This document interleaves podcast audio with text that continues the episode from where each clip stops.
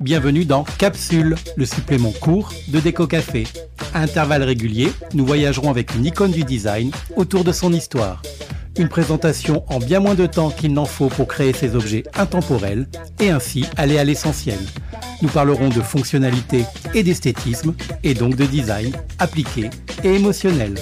Pour cette première saison, j'avais envie de partager avec vous les objets qui me plaisent en vous disant tout ce que je sais à leur sujet.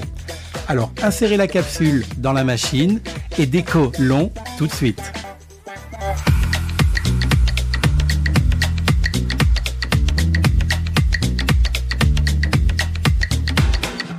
Parfois, lorsque l'on entreprend de présenter ou même tout simplement de parler au détour d'une conversation d'un objet de design uniquement par son nom, on prend le risque de se confronter à l'incompréhension de son interlocuteur qui, au mieux et par politesse, fera mine de savoir à quelle création vous faites allusion, par peur de passer pour un idiot ou de vous faire de la peine, ou au pire, vous donnera en échange de vos vaines tentatives l'équivalent de la réaction que peut avoir une poule devant une brosse à dents. Mais j'ai compris très tôt que les interlocuteurs en question n'y sont absolument pour rien. C'est juste que, comme vous l'avez sans doute remarqué, en matière de design décoratif ou mobilier, le nom choisi pour baptiser la pièce en question est rarement évocateur, à moins que la communication autour de sa dénomination n'ait été savamment entretenue ou commercialement hyper matraquée. Par exemple, si je vous dis lampe pipistrello, a priori, ça va. Si je me mets à parler du canapé Togo, c'est encore plus facile. Ça pourrait même être une évidence parce qu'en ce moment, tout le monde veut un Togo. Si je vous dis Bubble, vous pensez sans doute au célèbre fauteuil, ou peut-être au sauna coquin, boulevard de la Providence, à Saint-Denis, mais pour ça, il faudrait aussi être réunionné et surtout coquin ou coquine du coup. Bref, en fait, le design, c'est comme toutes les autres formes d'art, et comme toutes les choses en fait. Plus on en parle, plus on les mémorise. C'est la raison pour laquelle Brad Pitt est plus connu que moi, pour l'instant en tout cas, mais laissez-moi du temps. En revanche, oubliez le nom et montrez une photo de l'objet que vous souhaitez évoquer. Et là, c'est magique. Tout de suite, et très souvent, c'est Mais oui, évidemment que je connais, je ne connais même que lui. Et hop, c'est parti. La conversation peut reprendre à égalité avec votre audience. Le design, c'est visuel et imagé. Je pourrais essayer de vous parler du Joyce Salif de Philippe Stark pendant des heures. Si je ne vous montre pas une photo de ce presse-agrumes en alu brossé en forme de fusée à trois pieds, il pourrait se passer des heures avant qu'on soit sur la même longueur d'onde. Alors qu'après avoir utilisé cette courte liste de signes distinctifs imagés, vous voyez tout de suite et en tous les cas plus facilement de quel ustensile de cuisine je parle. Et ce sera sans doute la même chose si je vous dis qu'aujourd'hui, j'ai décidé de vous parler du IMS Lounge et de son ottoman. À moins d'être dans le secteur du design et plus particulièrement de l'habitat, vous allez vous demander de quoi il peut bien s'agir. Si je précise que c'est un fauteuil, on avance déjà d'un grand pas. Et en rajoutant que ottoman ou ottomane, c'est un mot trop rarement utilisé à mon goût pour parler en fait d'un repose-pied, vous visualisez plus clairement l'ensemble que cela constitue. Et pour enfoncer le clou, il y a le compte Instagram de ce podcast, décocafé podcast, parce que après y avoir été faire un tour, vous allez vous dire et vous allez me dire, mais oui, évidemment que je connais, je ne connais même que lui, et hop, c'est parti, on peut commencer.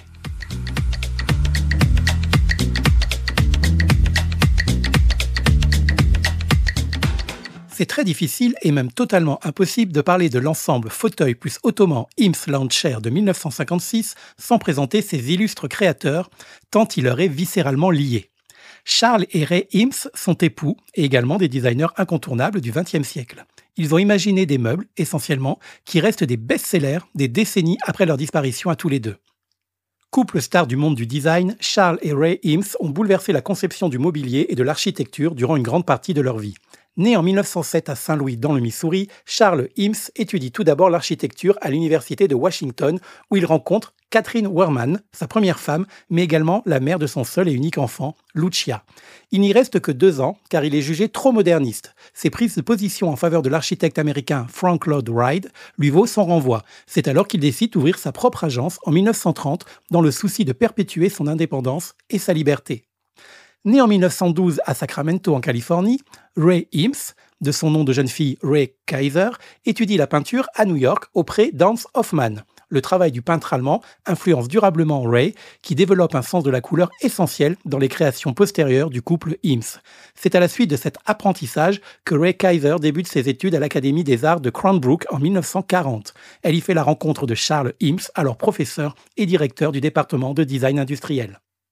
Les premiers échanges créatifs entre les deux artistes ont lieu lors d'un concours organisé par le Museum of Modern Art, MoMA, de New York. Alors que Charles Eames et son ami proche et collaborateur, l'architecte et designer Eero Saarinen, participent à cette réflexion intitulée Organic Design in Home Furnishing, design organique pour le mobilier de maison. Quelques étudiants, dont Ray Kaiser, les assistent. Leur attrait commun pour un mobilier alliant art et technologie donne finalement naissance à une complicité entre le professeur et son étudiante qui finissent par se marier en 1941. Le jeune couple s'installe par la suite en Californie où il poursuit ses travaux sur le moulage du contreplaqué, une véritable obsession, une passion même pour le couple. Très vite, il développe à cet effet une presse spéciale, la Kazam Machine. On y reviendra car elle sera très importante pour la suite de cet épisode. Le perfectionnement de leur technique est tel que durant la Seconde Guerre mondiale, Charles et Ray Eames se voient réquisitionnés par la marine américaine pour produire entre autres des brancards ainsi que des attelles sans danger, celles d'alors pouvant potentiellement surblesser les soldats. Décidément, entre la Navy de la capsule 1 et les protagonistes de ce deuxième numéro, on pourrait se demander si le design n'est pas une arme de solution massive durant la Seconde Guerre mondiale. Leurs diverses découvertes les pousseront à établir leur propre studio de design et fondent donc en 1945 le IMS Office dont l'objectif premier est, selon les mots de son fondateur, de produire le meilleur pour le plus grand nombre au coût le plus bas. Pour le couple avant-gardiste, il ne s'agit pas de concevoir une espèce d'art pour l'art, mais bien des objets utiles. Leur démarche inclut aussi la volonté de vendre à bas prix afin de démocratiser le design. Si pour eux la fonction doit passer avant le style, le style IMS reste singulier. L'utilisation de matériaux industriels est propice à une production de masse, des lignes simples et sans fioritures et la recherche d'une ergonomie optimale constitue le fil rouge de toute leur création. Outre le travail du contreplaqué, Charles et Ray Eames étendent leur art à de nombreux domaines. Curieux et touche à tout, leur œuvre est en conséquence pluridisciplinaire. Mobilier, architecture, design graphique, films documentaires et publicitaires, ou encore jouets. Leurs créations les plus notables sont certainement leurs chaises, qu'elles soient en moulage de contreplaqué comme la LCW, Lounge Chair Wood de 1946, en métal comme la Wire Chair de 1951, ou encore en plastique comme la Plastic Side Chair DSS de 1954, la RAR, la DSW, etc., etc., etc. Mais leur création mobilière ne se limite pourtant pas aux assises. Le couple s'est également attaché à concevoir des tables, des unités de rangement comme la Eames Storage Unit, ISU de 1950, et aussi des patères ou des bureaux. Toutefois, je le redis, les chaises sont sûrement les plus représentatives de leur génie. Vous l'aurez donc compris, ces deux-là n'ont pas d'église particulière. Bois, plastique, métal, fibres de verre, ils toucheront et créeront à partir de toutes sortes de matériaux tant qu'ils puissent les faire évoluer au service du confort pour le plus grand nombre et au meilleur coût. Outre le mobilier, ils contribueront également grandement et de façon majeure au monde architectural de leur époque pour perdurer encore de nos jours. Malheureusement, même les vies les plus riches et les plus créatives ont une fin. C'est ainsi que Charles nous quittera en 1978 et Ray en 1988. Mais revenons à 1956. Ray a bientôt 44 ans et Charles 50. Ils vont commercialiser, après plus de 5 ans de recherche et de développement, un mobilier dont le succès ne disparaîtra jamais. Le IMS Lounge Chair, un fauteuil avec son repose-pied indépendant dont les appellations exactes pour les puristes sont IMS Lounge 670 et Ottoman 671. Ce fauteuil est le premier objet destiné à la commercialisation à grande échelle que le couple dessine. Il entre dans la catégorie des objets de design industriel et les IMS le conçoivent en souhaitant lui donner un aspect chaleureux et l'attrait d'un gant de baseball usé de première base on peut quand même le qualifier d'objet industriel cher. C'était une première pour le couple IMS, mais que l'on achète une bonne fois pour toutes. C'est d'ailleurs ce qui fera de lui l'un des plus grands cartons de l'histoire du design mondial. Rien que ça. Ces deux éléments, le fauteuil et son repose-pied, sont fabriqués avec une structure en contreplaqué de palissandre lustré, émoulé dans les trois dimensions, garni de coussins en mousse, plume ou les deux, et revêtus de cuir noir ou écru. Les deux pièces sont montées sur un pied chromé. La forme suggère une interprétation américaine et moderne du fauteuil club anglais, que Charles avait rencontré dans un hall d'hôtel lors d'un de ses voyages d'affaires sur la côte Est. Au départ, le bois du contreplaqué était en palissandre de Rio, autrement appelé jacaranda, mais hélas, rien à voir avec notre arbre à fleurs réunionnais. Interdit pour raison protectrice de l'espèce dans les années 90, il sera dorénavant fabriqué entre autres en palissandre de Santos. Initialement, c'était la fameuse Casa Machine qui courbait le bois dans leur atelier au prix d'un vacarme assourdissant et aux grandes dames du voisinage. Ce bois moulé est encore aujourd'hui constitué de sept couches rassemblées entre elles. Le lounge chair et son ottoman nécessitent en tout et pour tout 47 opérations, la plupart manuelles, pour assembler un total de 160 composants. Petite histoire dans la grande histoire et intrusion dans le couple Eames, il faut savoir qu'à la base, Ray ne croyait pas trop au projet, mais décide néanmoins de suivre son mari et associé dans la création du prototype initial.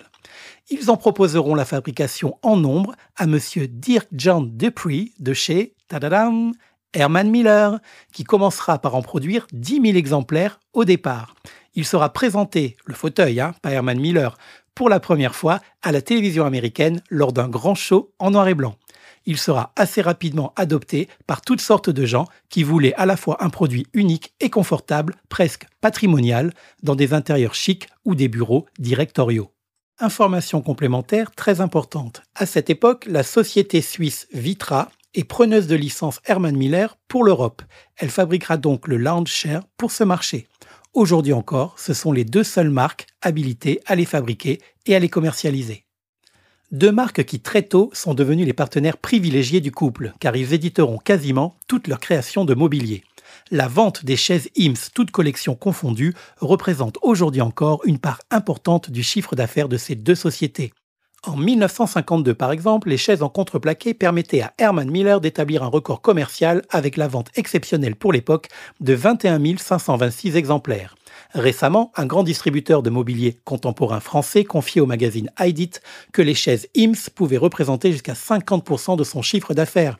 Vous imaginez alors la bataille que cela doit être pour diffuser ces marques. Une info en plus, la société Vitra mène une lutte active, sérieuse, assidue et sans merci contre la prolifération des copies des modèles de designers, et notamment ceux du couple IMS, en faisant très régulièrement des procès aux imitateurs et contrefacteurs. Procès qu'elle gagne d'ailleurs très souvent en obtenant des dommages et intérêts qui participent aussi de façon significative à son chiffre d'affaires. À la mort de Ray Eames en 1988, soit dix ans jour pour jour après celle de son mari, l'héritage laissé par les deux artistes est entièrement légué à la fille de Charles dont on parlait un petit peu plus tôt, Lucia Eames, née d'un premier mariage. Très impliquée dans la conservation ainsi que la diffusion du patrimoine légué par ses parents, elle prend la tête de la fondation Eames qu'elle crée pour participer à la sauvegarde de leur travail. Afin que son entreprise fasse sens, elle décide d'établir la fondation au sein même de la House Number 8 à Los Angeles qui appartenait à ses parents et qui fait désormais partie de son héritage.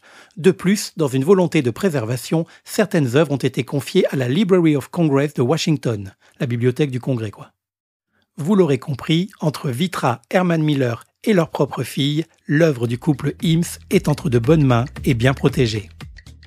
Mais revenons à présent à la création qui fait aujourd'hui l'objet de cet épisode de podcast, de cette magnifique capsule que j'espère vous apprécierez à La Réunion et partout ailleurs dans le monde. Quel est donc le prix du lounge share et de son ottoman, du IMS lounge share et de son ottoman? Cette merveille est proposée en France à partir de 6400 euros. Pour le fauteuil, un seul, et 2200 euros de plus pour l'ottoman et jusqu'à 12 500 pour un ensemble complet dans les finitions les plus premium. C'est un gros budget, c'est vrai, mais c'est le prix du prestige et de la qualité, qui équivaut à peu près à 10 iPhones. Mais ce fauteuil, c'est pour la vie, contrairement au smartphone auquel je viens de faire référence. En parlant de vie, c'est aussi l'équivalent de 1137 paquets de cigarettes, soit à peine plus de 3 ans de consommation si on fume un paquet par jour. Vous voyez bien que tout est relatif.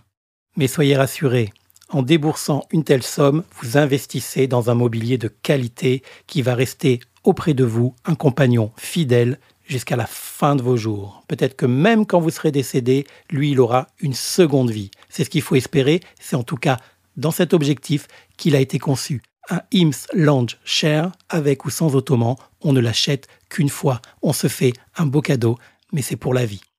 S'il reste en bon état, il y a même fort à parier que votre acquisition prenne d'ailleurs plus de valeur qu'elle n'en perde. J'en veux pour preuve les modèles vintage dont les plus recherchés aujourd'hui, comme les éditions Herman Miller par Mobilier International fabriquées à l'usine de Tours de 1956 à 1999 et sous certaines conditions de conservation et d'entretien, peuvent voir leur tarif dépasser celui d'un modèle neuf fabriqué aujourd'hui.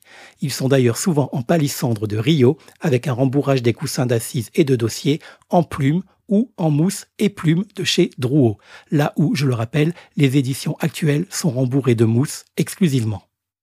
Ce n'est d'ailleurs pas le seul changement appliqué à ce produit depuis sa création. Notons par exemple qu'aujourd'hui, le IMS Lounge Chair existe en deux tailles. L'original, du début, 1956, et plus récemment, une version plus grande pour prendre en compte l'augmentation moyenne de la taille de l'être humain depuis la création du fauteuil. Vous voyez, le design s'adapte toujours à ses utilisateurs. Et afin de ne stigmatiser personne, le choix de la taille ne sera pas un critère incident sur le prix. Ouf Alors, en conclusion, je récapitule. Les fabricants aujourd'hui, Vitra pour le Moyen-Orient, l'Europe, dont la France et y compris la Réunion. Herman Miller pour les Amériques et le reste du monde. Bon, tout ça on l'a déjà dit. Hein. Suivez un peu. Les diffuseurs, bah, Vitra et Herman Miller, qui sont à la fois constructeurs et qui peuvent vendre leur fabrication, et tous leurs revendeurs ou concessionnaires agréés sur leur territoire respectif, comme l'enseigne Séclair à La Réunion, en ce qui nous concerne. Enfin, je vous informe qu'un exemplaire de ce fauteuil fait partie de la collection permanente du Museum of Modern Art à New York, le MoMA, quoi. Comme la Navy Chair. Je ne sais pas s'ils sont à côté d'ailleurs. La dernière fois que j'y suis allé, il me semble pas. Aujourd'hui, le Landshare est toujours produit, bien évidemment. Il présente toutefois des différences notables, on l'a vu, par rapport à l'original, et une notamment que je n'ai pas abordée et dont je vais vous parler maintenant, à savoir une découpe arrière d'assises ajourée. Des éléments et des fixations dos à coudoir différents, un pied chromé, à l'origine avec un ressort d'inclinaison, mais plus maintenant. Depuis son lancement, il y a 67 ans, ce fauteuil s'est vendu à plus de 6 millions d'exemplaires à travers le monde et il continue encore et toujours de séduire. Si vous en possédez un, bon, d'abord, je vous envie. Ou que vous connaissez une personne qui en possède un, du coup, ben, dites-lui que c'est elle que j'envie, mais que vous doutez de son authenticité, sachez qu'il existe de subtiles particularités et indices pour le vérifier, comme c'est à peu près le cas chez toutes les créations prestigieuses ou d'exception. Mais je ne peux pas vous les dévoiler car les ayants droit pourraient m'accuser de faciliter la contrefaçon de leur propriété. En revanche, un bon moyen, si vous avez ce doute, c'est de faire appel à un spécialiste du design ou plus simplement de la marque ou d'un revendeur. Pour terminer cet épisode sur une note tout à fait sérieuse, sachez, bien que ça puisse vous étonner, que je n'ai toujours pas à mon âge de Hims Lounge Share chez moi. Mais en revanche, mon anniversaire, c'est le 29 septembre. Allez, ciao voilà, je retire cette capsule de déco café de la machine pour aujourd'hui et je la remplacerai très prochainement. Si vous avez aimé l'arôme de cette émission, n'hésitez pas à vous y abonner et à la recycler à l'infini en la partageant autour de vous. Je vous invite également à la noter et à la commenter sur votre plateforme d'écoute préférée. Ça m'aide beaucoup tout en me faisant très plaisir. Je vous donne également rendez-vous dans quelques jours pour un nouvel épisode au format classique de ce podcast. En attendant, vous pouvez consulter les notes de l'émission pour compléter son contenu et visiter les comptes Instagram DCB Interiors Design et surtout Déco Café Podcast pour retrouver les posts qui illustrent cette capsule. Allez, na retrouve toutes